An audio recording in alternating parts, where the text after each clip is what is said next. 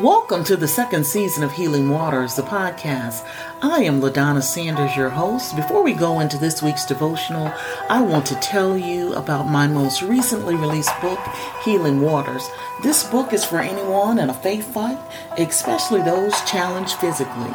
This 60 day devotional will refresh your faith in God and remind you that God wants you well in your mind, body, soul, and spirit. Go to Amazon, type my name, LaDonna Sanders, dash Healing Waters to get your copy today. Now let's see what good news our Creator has to say in today's Healing Waters podcast. Healing Waters Day 42 is found in Luke, the ninth chapter, the 37th through the 42nd verse. It reads, Now it happened on the next day when they had come down from the mountain that a great multitude met him. Suddenly a man from the multitude cried out, saying, Teacher, I implore you, look on my son, for he is my only child. And behold, a spirit seizes him, and he suddenly cries out, and it convulses him so that he foams at the mouth, and it departs from him with great difficulty.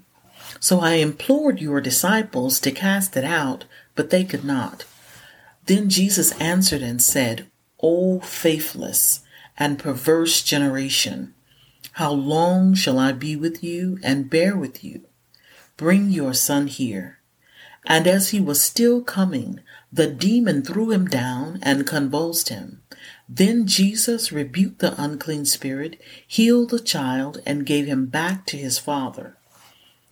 This story is also referenced in Mark, the ninth chapter, the 14th through the 29th verse. Before meeting today's crowd and the Father mentioned in our devotional scripture, Jesus had just come back from spending time in the mountains with his disciples, giving them specific instructions regarding their ministry. Luke 9 1 and 2 tells us that he has given them power and authority over all demons and to cure diseases, and he sent them to preach the kingdom of God and to heal the sick. In his distress, the father approaches Jesus, asking him to have compassion, pleading for his son's deliverance.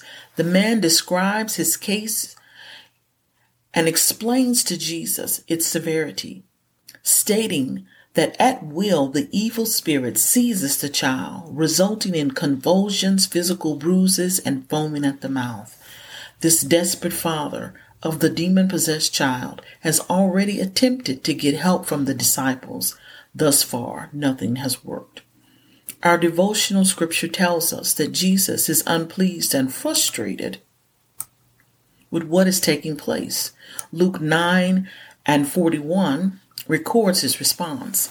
It says, Then Jesus answered and said, O faithless and perverse generation, how long shall I be with you and bear with you? The disciples' efforts had failed. The man is starting to lose hope and wondering if the next episode will take his child's life. Doubt is setting in. And we see this in the second part of Mark, the ninth chapter and the 22nd verse, when he says to Jesus, But if you can do anything, have compassion on us and help us. That but if you can do anything statement tells us he's losing heart. In Mark, the ninth chapter, the 23rd verse, Jesus speaks to his doubt. Jesus says unto him, If you can believe, all things are possible to him who believes. The man immediately cries out with tears and says, Lord, I believe, help my unbelief. The man didn't pretend. He acknowledged his weakness and immediately asked Jesus to remove doubt from his heart. Jesus then commands the evil spirit to come out of the child and enter no more. The evil spirit, of course, departs, but not without putting up a fight first, convulsing the child once more, leaving him almost lifeless on the ground. The scripture says Jesus took the child by the hand, lifted him up, and gave him back to his father healed. Jesus later explains to his disciples that absolute victory over inevitable evil and demonic influences can come by no other means than prayer and fasting.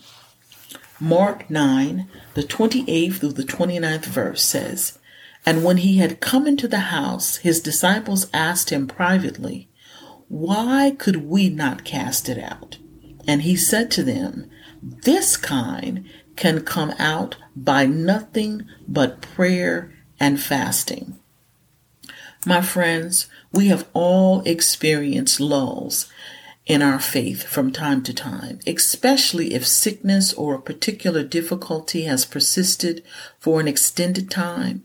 Satan, our enemy, wants us to concentrate on what's in front of our eyes and how we feel instead of the promises found in God's Word. Satan wants you and I to lose heart, to doubt God's ability and willingness to help us.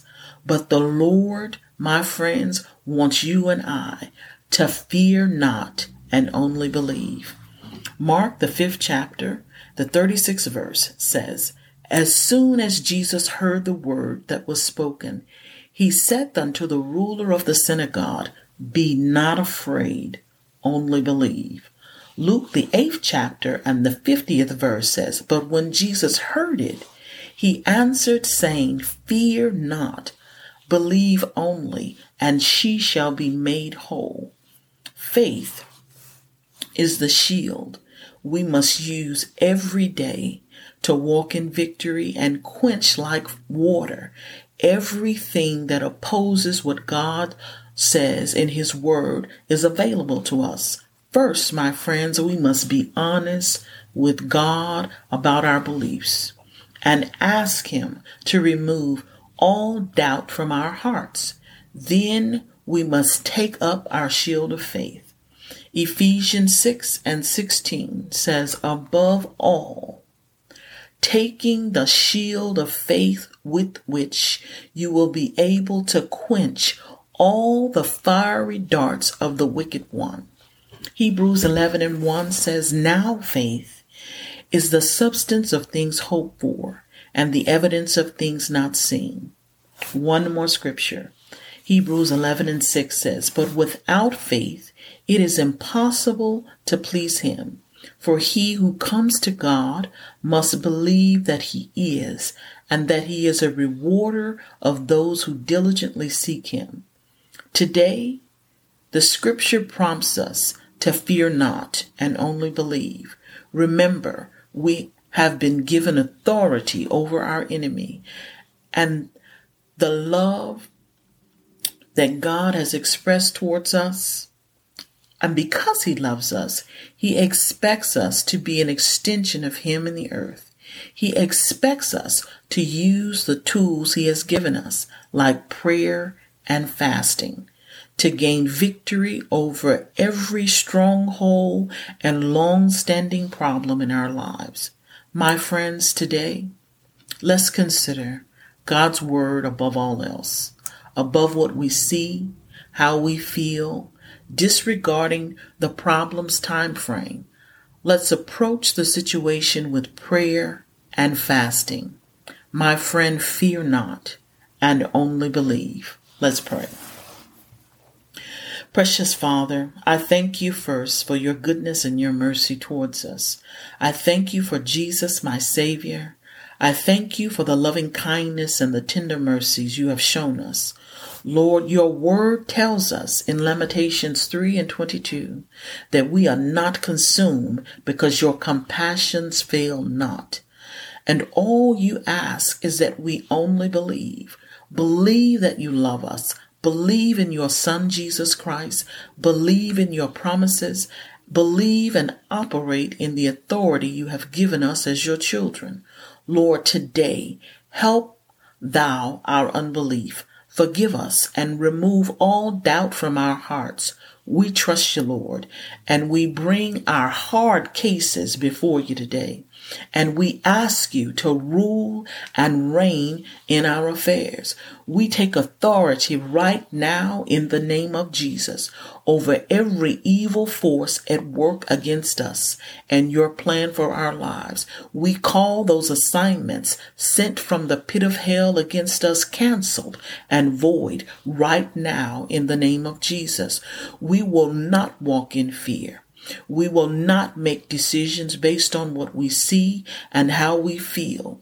We will trust you, Lord, and we will wait on the guidance of your Holy Spirit. You are our deliverer, and we trust you, Lord. Guide us, Lord. Give us your wisdom and bring the healing and wholeness in every area of our lives today. In the mighty name of Jesus. Amen.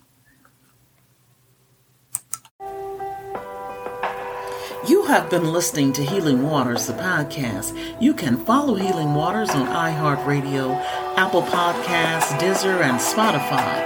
If this podcast is a blessing to you, share it with a friend. Don't forget to go to Amazon and type my name, LaDonna Sanders, Healing Waters, to get your copy of my new book today. Thank you for listening.